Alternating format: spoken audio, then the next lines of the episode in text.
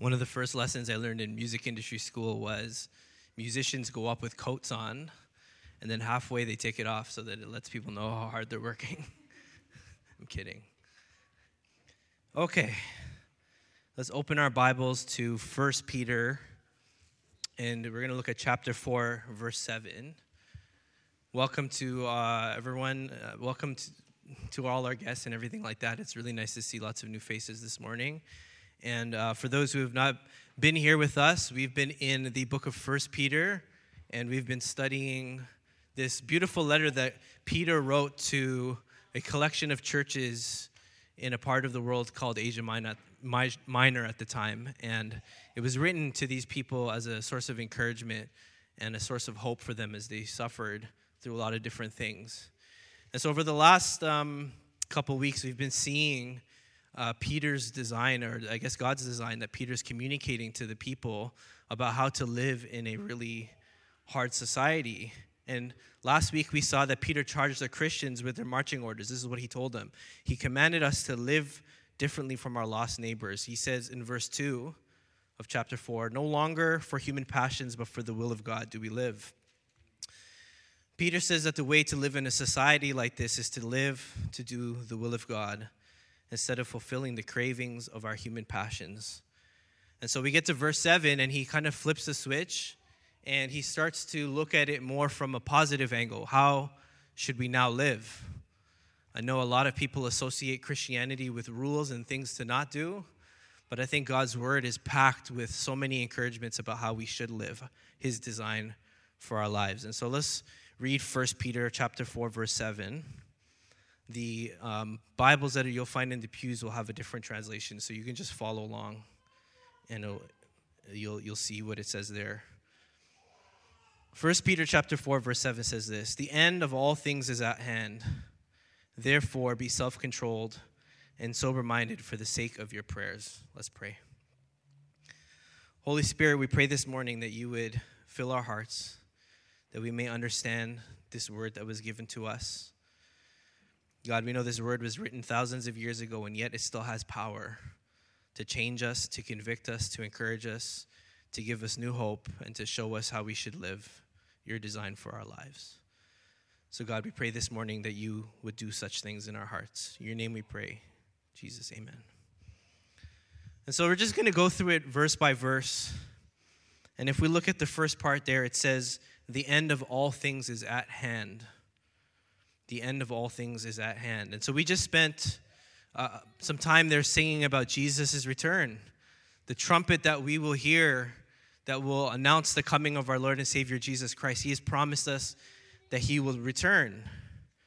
For those of you who are new to Fellowship Oshawa, you know how much I love talking about Jesus' return. And it's a particular area of theology called eschatology, which refers to Jesus' return. As Christians, we tend to get caught up in the timing of Jesus' return rather than on the fact that Jesus Christ will return and what that means for our lives. A lot of us take the commands to, to, to observe what's happening in our world sometimes too far. We're told to watch and read the signs of the end times. But in order to correctly understand this, we must remember when Peter wrote this text and what he was meaning when he said these things, when he says the end of all things is at hand. Peter wrote this letter almost 2,000 years ago, and he wrote it, like I said earlier, to the churches in Asia Minor as an encouragement for their suffering in the midst of great persecution. If you guys remember, uh, maybe a couple months ago, we preached through the, the book of Matthew, and we covered the sacking of Rome, or sorry, the sacking of Jerusalem and the temple in Jerusalem. When Peter wrote this letter, this had not happened yet. And so there was so much that could happen. Who knows the name of the, the emperor who was in charge during this time? Nero was the emperor. Does anyone here know who came after Nero? What's that? Robert? No, it's definitely not Robert. Constantine came way later. We were looking at the emperor name as, known as Vespasian. And Nero, he was known for burning Christians on stakes along the roads in and out of towns. And so after crucifying them, he would put them on wooden stakes and he would light their bodies on fire using kerosene and he would leave them to burn so that people coming in and out of the towns would know that they were not welcome there. Vespasian took over in 69 AD, and the year after he became the emperor, he ordered the destruction of the temple in Jerusalem. In year 81, Domitian took over.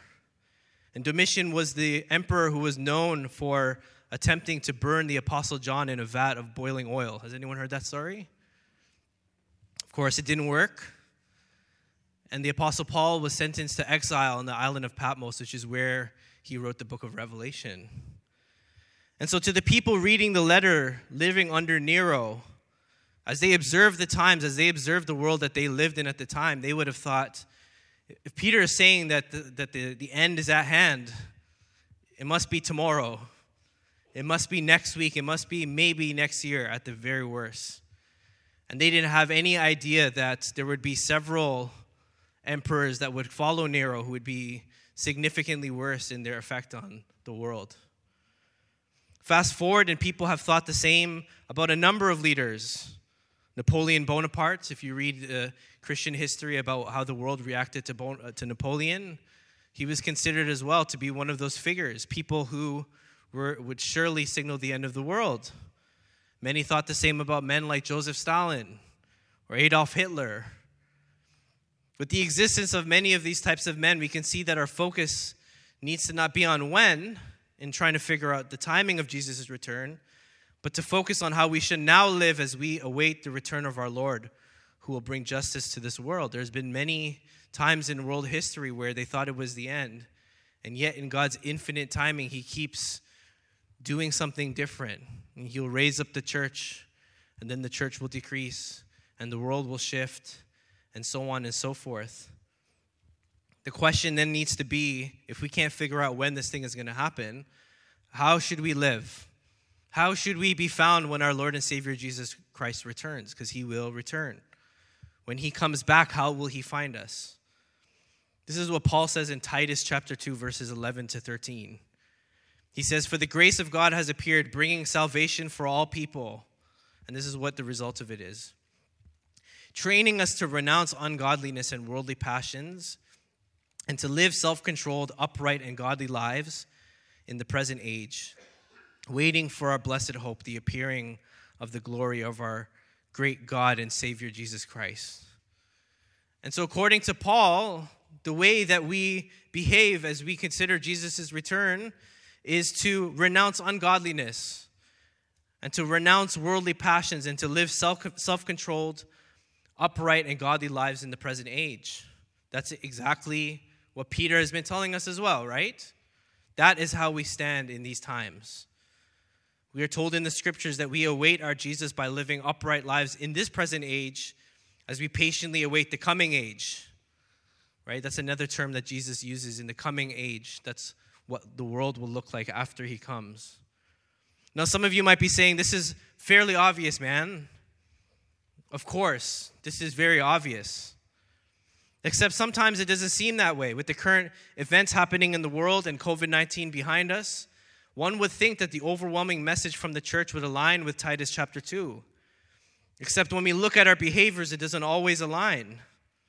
All it takes is a few minutes on Christian social media for even a second, and you'll see that it doesn't. Instead of us digging deeper into the gospel and seeking the Holy Spirit to live upright lives, we have often traded in our blessed fo- hope for endless speculation about when Jesus will return.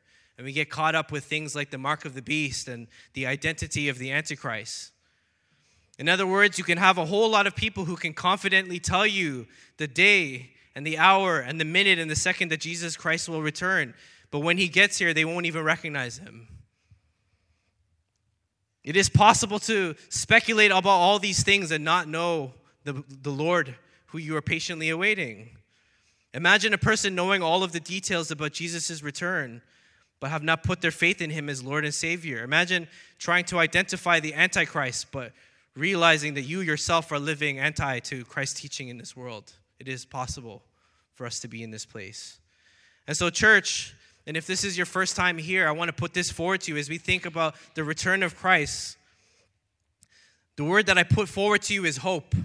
And this is Peter's message for us today. It is about the hope that will be revealed to us at the coming of Christ. Good eschatology is about being able to square your shoulders and raise your head in confidence, knowing that Jesus has come back to get you because he knows you and you know him and he loves you and has saved you. Amen?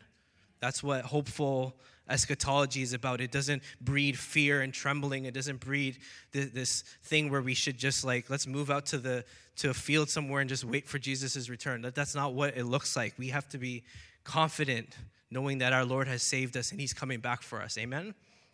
And so he's, he sets this up here, right? Peter sets this up. He's like, the end of all things is at hand, okay? So now you have to live a certain way. And so he says this Therefore, be self controlled and sober minded. This is his command to us. This is how we wait for him. It's not a sitting and just waiting for him and not doing anything. There is an active way for us to wait. Peter commands believers to be self controlled and sober minded, and he says that this in the light of their non believing neighbors who were driven by sensuality. They were driven by their lack of self control and drunkenness, their lack of sober mindedness. You could look back in the verses earlier and read it for yourself. You could see the culture that they lived in. But, church, Peter is calling us to more than just avoiding meaningless sex and getting drunk. There's so much more to God's word than this. So let's look at what he means when he commands us to be self controlled and sober minded. We'll talk about self control first. And, you know, self control is a really tough topic, it's a really hard subject to, to get into. Just show of hands who here struggles with self control? Yeah?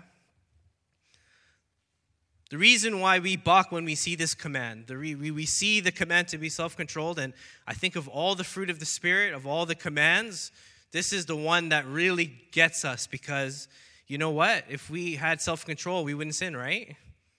There would be no sin in this world if we had self control. What makes self control even more complicated is that all of us here, maybe family member or a friend or a coworker, every one of us here can list a person who exhibits great self-discipline. Raise your hand if you know somebody in your life who is just like, you know, their health is on point or they can save money like no other person you know, right? And they're not necessarily Christian. We all can list people, other people who make better decisions with their health, with their emotions, people who are temperate. We can list people who are better with their finances and more. I personally marvel at my Muslim friends who fast every year during the celebration of Ramadan. Once a year, our neighbors fast from food and other delights for 30 days while the sun is up. And i am always blown away every time I have a conversation with them. You know, you get to day 20, and it's like, how do you do this, man? Because I know they're not Christian. I'm like, how do you do this? And their devotion, there is intensity to do this, there is a, a, a strong will to do this right. And I always walk away impressed by the devotion. The truth is, is that we as Christians do not have the patent. We do not have the trademark on self-control. There in the world is someone right now, probably in Tibet, who is a monk who is beating himself into submission in complete silence. There's people in the world who've never spoken or haven't spoken in years and years out of uh, you know, self-discipline. And so we as Christians do not have the patent on self-control.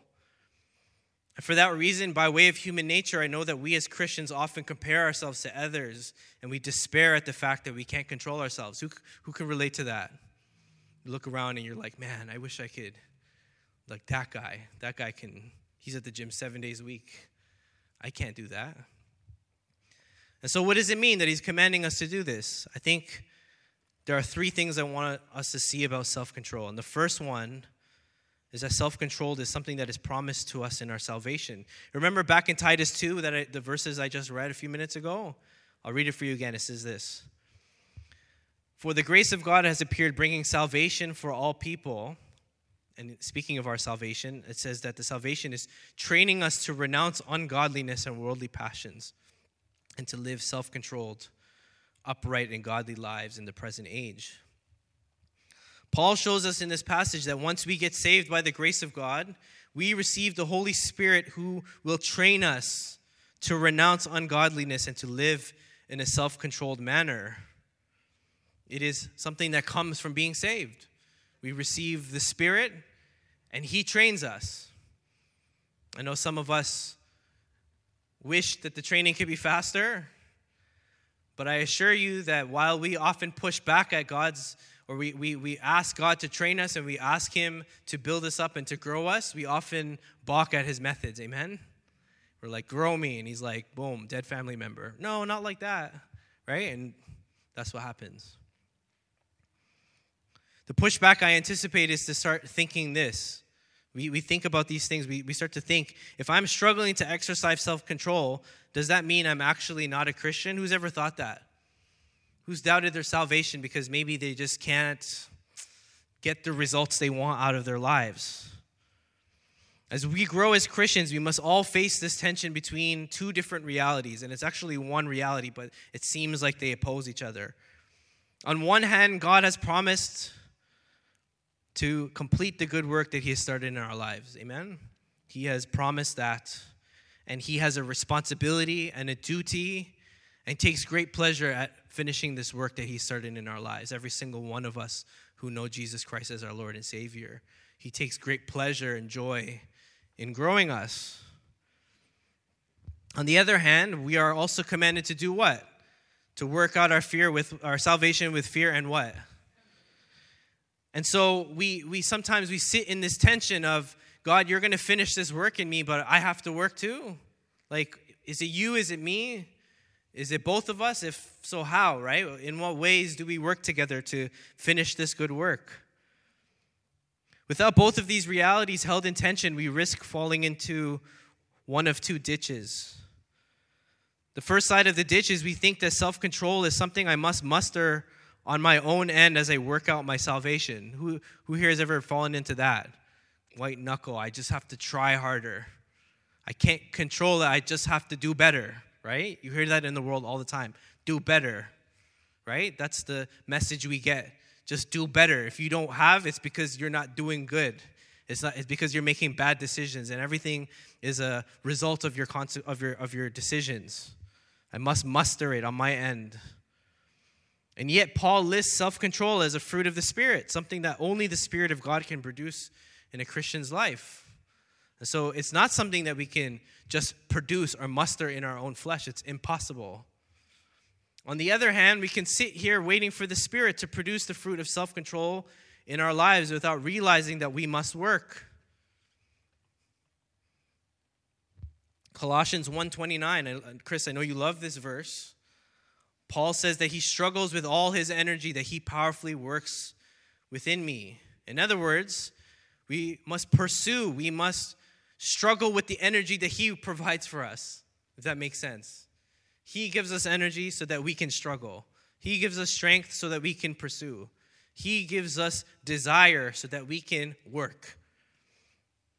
Sometimes we think about self control as a quality. Sometimes we think about it like it's something we either have or we don't have, like it's black hair or, you know, size 15 shoes. It's not something that is fixed. Self control should be seen as a discipline. It is something that we all have because of the work of the Spirit, but also by the work of the Spirit, it's something that we can grow in because it belongs to us in the gospel. Amen, church? I just want to start with that because I think we hear these messages and we feel despair, like I can't do that but he has promised us that he will do it in us. Okay? So that's that, that's the foundation that we start with. It's the promise that he will produce the self-control in this lifetime. The second thing we see about self-control in God's word is that he has grace for us as we pursue self-control. The fact of the matter is that as human beings, we all have different struggles. We all come from different places and we grow at different paces. The challenge is that, like something with self something like self control, we often struggle the most when we compare ourselves to others. We use others as the golden standard for why I can or can't do anything. This is why social media can be so devastating to so many people. Take Instagram, for example. It's full of so many who, people who are only publicly presenting their wins, showing off to the world all of the ways they were able to practice self control and sacrifice and hard work and determination and we pseudo worship these people as hustlers. Look at their hustle, look at their grind. I'll sleep when I'm dead. That kind of, you know, that kind of determination, right? they really made something out of their lives. Look at that guy. That guy is the best. I wish I had 10% of his determination. I could do so much. But I bet you none of those people use social media to show off to the world the various ways in which they failed. When's the last time you did that? You know, when's the last time you, po- uh, you, you posted a picture of a burnt piece of food on your Facebook or your Instagram? Really botched this one today. Look at this world. Nobody does those things, right? oh, my jeans don't fit anymore. Post that up. Nobody does that, right? That is not the way we use social media. I discovered this quote this week by an author named Jon Bloom, and it's something that I really wanted to pass on to you guys. This is what he says. He says, Let's acknowledge that we are complex beings, and numerous factors can play into our capacities for self discipline.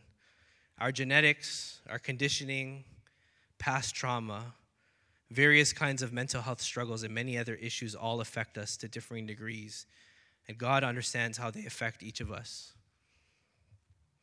Church, I can say confidently two things about us as a church and everyone who's here. Number one, and it's the one that's most obvious, is that we have a long way to go when it comes to our holiness. I don't have to tell you that. I don't think so, anyways. But number two is despite this, I am also confident that God is pleased when you practice self control. And God is able to be pleased whenever we practice self control while not being pleased when we sin.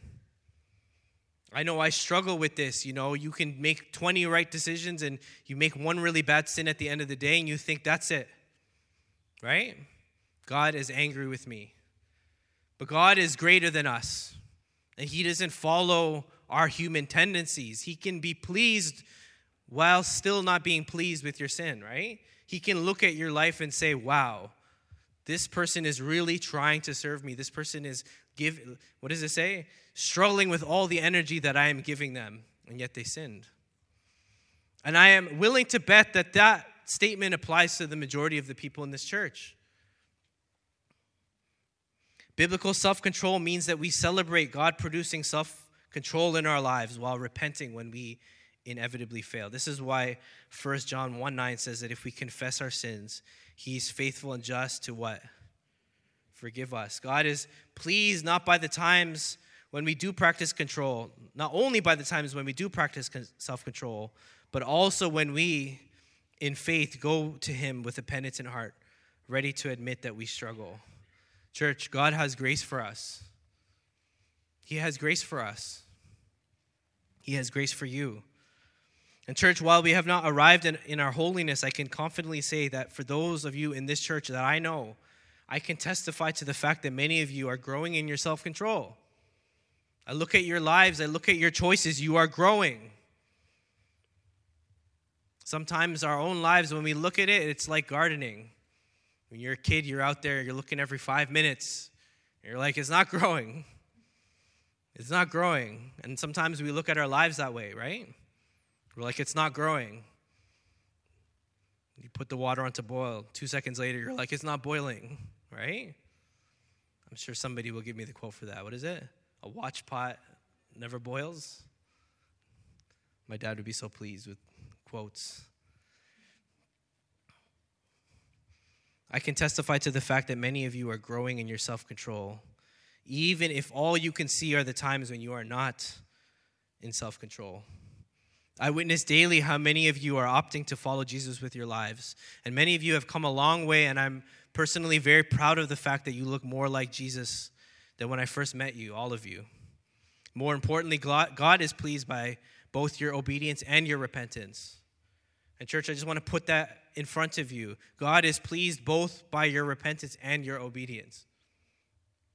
Like, that is great news, right? That is amazing news because both are done in faith in his son Jesus. Amen? The last thing I will say about self control is that while many people in the world can produce self control, the type of self control that God seeks is one that ultimately pursues Him. Like I said, many of us can list many people who are able to discipline themselves to accomplish their goals. But though there are many people who can do that, God is calling us to a greater prize than what the world is pursuing. 1 Corinthians 9, verses 24 to 27. This is how Paul describes self discipline. He says, Do you not know that in a race all the runners run, but only one receives the prize? So run that you may obtain it. Every athlete exercises self control in all things. They do it to perceive or receive a perishable wreath, but we an imperishable. So I do not run aimlessly. I do not box as one beating the air, but I discipline my body and I keep it under control, lest after preaching to others, I myself should be disqualified. Paul uses this illustration of the athlete and says that they run in a way that they should obtain their prize. This is just like anyone we know in the world. They work hard and pursue success. This is a lot of people, right? All athletes and other successful people do this. And Paul says their motivation is to receive a perishable wreath, right? A trophy. Think the word wreath is maybe lost on us, but trophy, medal, right? And so herein lies the difference between Christian self control and human self control. It is the prize that we race for. Paul describes our race as one for an imperishable prize. For those who've been with us in the series, the language of imperishable should be familiar to you, right? Paul, I'm sorry, Peter has called many things imperishable in this letter, right? It points back to how Peter described the inheritance that our Lord Jesus has for us. And he says that that imperishable inheritance is not like gold or silver, but one that is imperishable. Both Paul and Peter are talking about our everlasting life with Jesus, one that Jesus himself purchased for us, not with silver, but by his precious what? By his precious blood when he died on our behalf. And so, for that reason, Paul says that his life is not lived aimlessly like an athlete running without a finish line or like a boxer without an opponent. Instead, Paul's motivation, whether it's spiritual or physical or financial, is to pursue the imperishable prize that God promises him. In other words, Paul is driven forward by glorifying God and keeping Jesus' commands. And so, church, if for some reason after this message you go home and you're like, man, I am pepped, I am, I am ready to do this. You know, you go online, you download the app, you're like, okay, Bible reading plan, locked in, day one. Some of you guys go on, and you Google meal plan, I'm gonna do this, right? Some of you guys are gonna, you know, maybe you wanna learn an instrument, I don't know, all the things you're aspiring to new budget, new meal plan, whatever. You're like, I'm in a meal prep, this is it.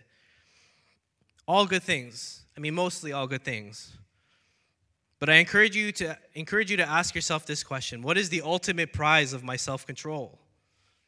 What am I aiming for here? Am I doing this for my own pleasure? Am I doing this just for me? Or is there more to this? You know, half the times where we run out of gas, like who can relate to that? January 1st comes, you're like, new plan, new me, right? New year, new me. You do this, get the plan going, you go to the store, you pick up the new notebook, the new calendar, you're like, I got this. And then, you know, January 10th, you're like, okay, I'm behind by a day in the reading plan. And then February, you're like, all right, I'll just skip to February, right? And then March comes and you're like, oh, find another plan, right? I'm gonna do something a little bit more attainable. Half the time this happens in our lives is not because we just lack self control, it's because the prize we are pursuing at the end is not valuable to us. We look at the prize and we're like, that's a lot of sacrifice, man. I don't know. That, that's a lot. And so, if we're pursuing things like health, if we're pursuing things like finances, God has wired it in our hearts to not just be satisfied with vanity or to be satisfied with, you know, a little bit of money or to be satisfied with organization. Those are all good things, I think. But the way he is wired and the way he has trained us as his people is to only be satisfied by him. And so if we are pursuing any of those goals and they lack him, then they will ultimately not be satisfying enough for me for us to pursue them.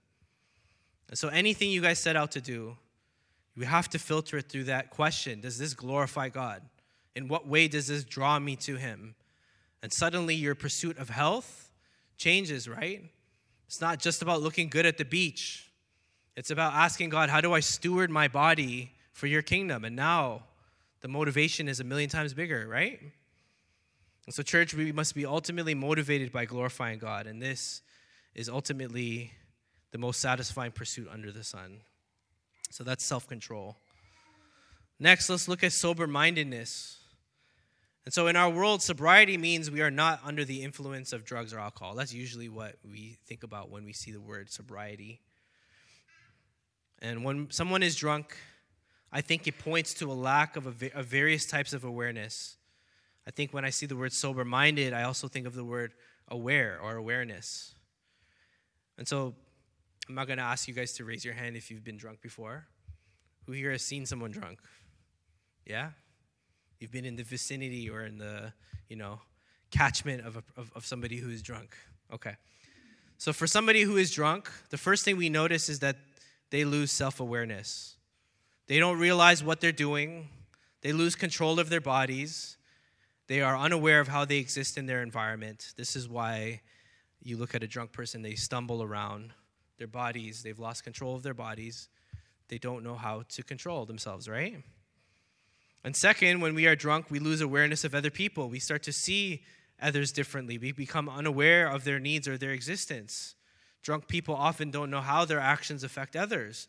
And so when we put these things together, we get a glimpse of how Peter is guiding us. Because remember, he's thinking about the culture when he's saying, be sober minded. He's thinking about the drunken revelries that are happening in the, in the culture around him. We're not only commanded to be self controlled, but we're also commanded to be sober minded as we navigate this world for Christ. And so, on the word of awareness, I want to put us onto three types of awarenesses that we must have. The first one is we must be aware of God and what He's doing in this world. Jesus Christ is the ultimate setter of reality, and we must be keenly aware of Him. And so, the reason why we read God's word is not because it's a good habit or you know, he has some good lessons for us, or, you know, I'll feel good about myself. God's word uh, itself tells us the reason we read God's word is so that we can tune our hearts and our minds to Him, right? We can attune, or maybe the Old Testament word would be incline your hearts towards me. Who's, who's heard that before? Incline your heart to His law.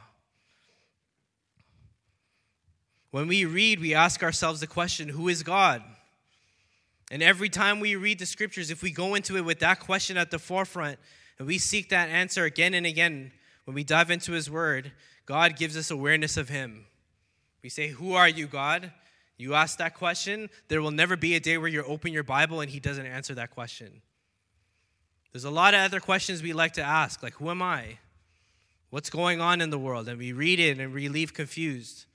But, church, I guarantee you, if you open your Bible and you say one question, who are you, God?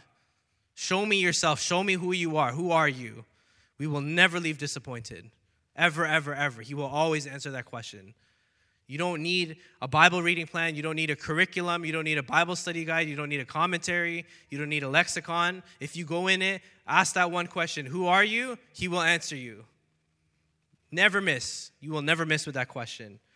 And that's what he does. When we incline ourselves to his word, he gives us awareness of himself. God awareness. God awareness is the first step to sober mindedness. But once we get into his word, he starts to reveal other things. He starts to reveal and give us awareness of ourselves. Sober mindedness means seeing yourself for who you actually are. This is what Paul says in Romans 12, verse 3. He says, For by the grace of God given to me, I say to everyone among you, not to think of himself more highly than he ought to think, but to think with what kind of judgment? Sober judgment.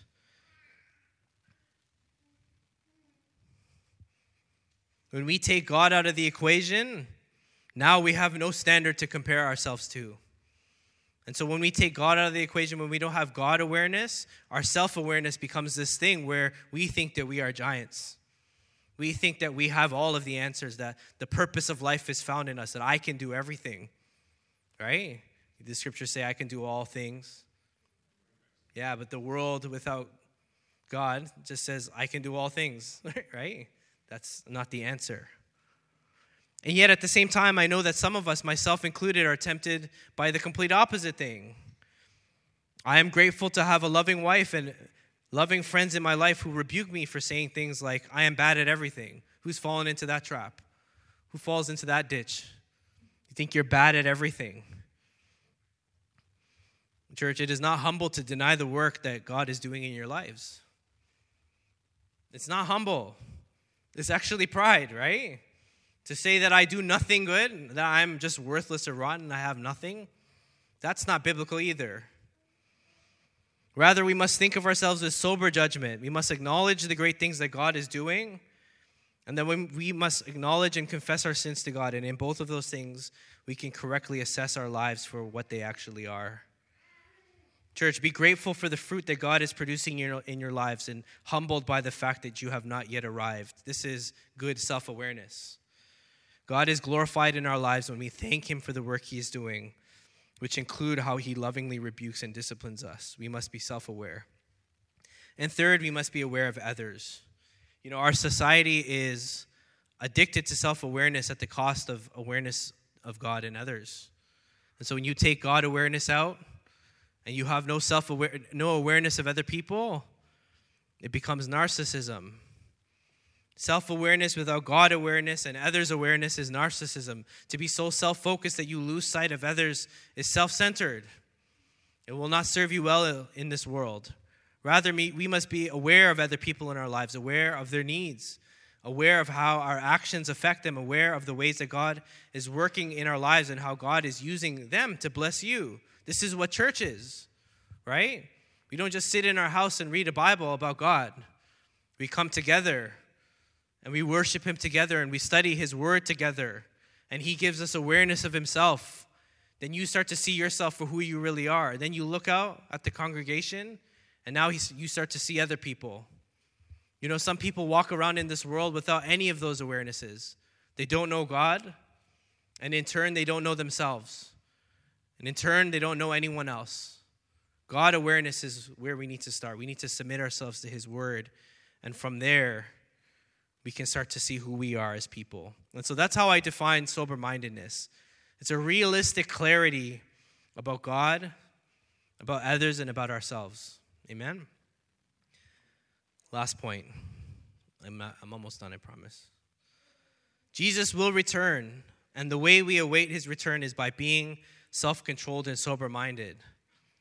But then Peter goes on to explain that one of the reasons we need to exercise these things is for the sake of our prayers.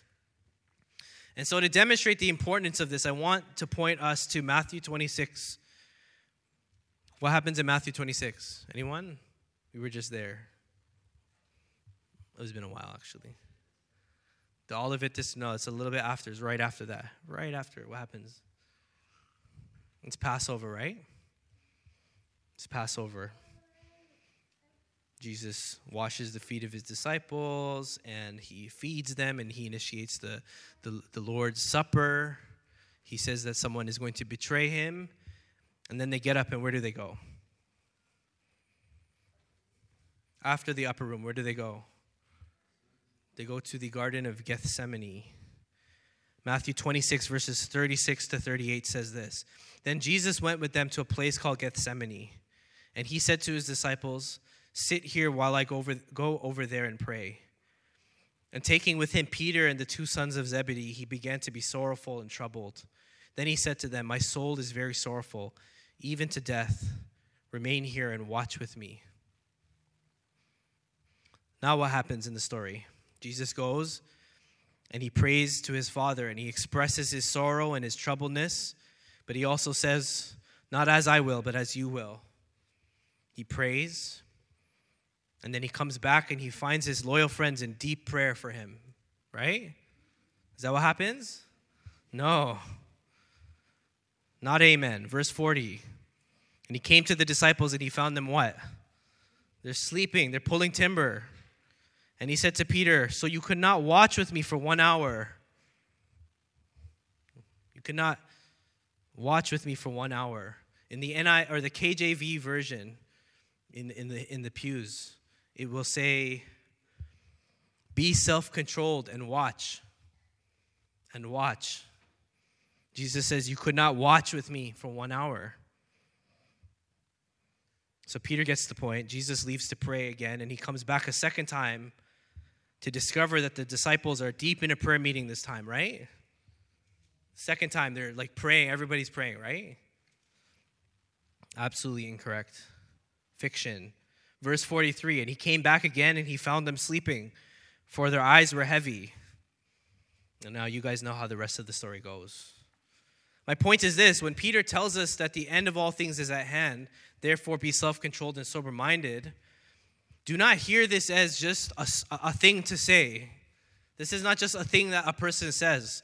Peter, when he's writing this, I speculate, though it's because the language sounds very familiar, Peter is thinking about the time when he was not self controlled or sober minded, as his Lord and Savior asked him to pray, Keep watch with me, Peter. Stay awake with me, Peter. I need you, Peter. Stay here with me. We have to hear this from a big brother who is saying, Don't make the same mistake that I made, guys. You know, on one hand, we could see that we see that the author says that their eyes were heavy, and we can all relate to that, right?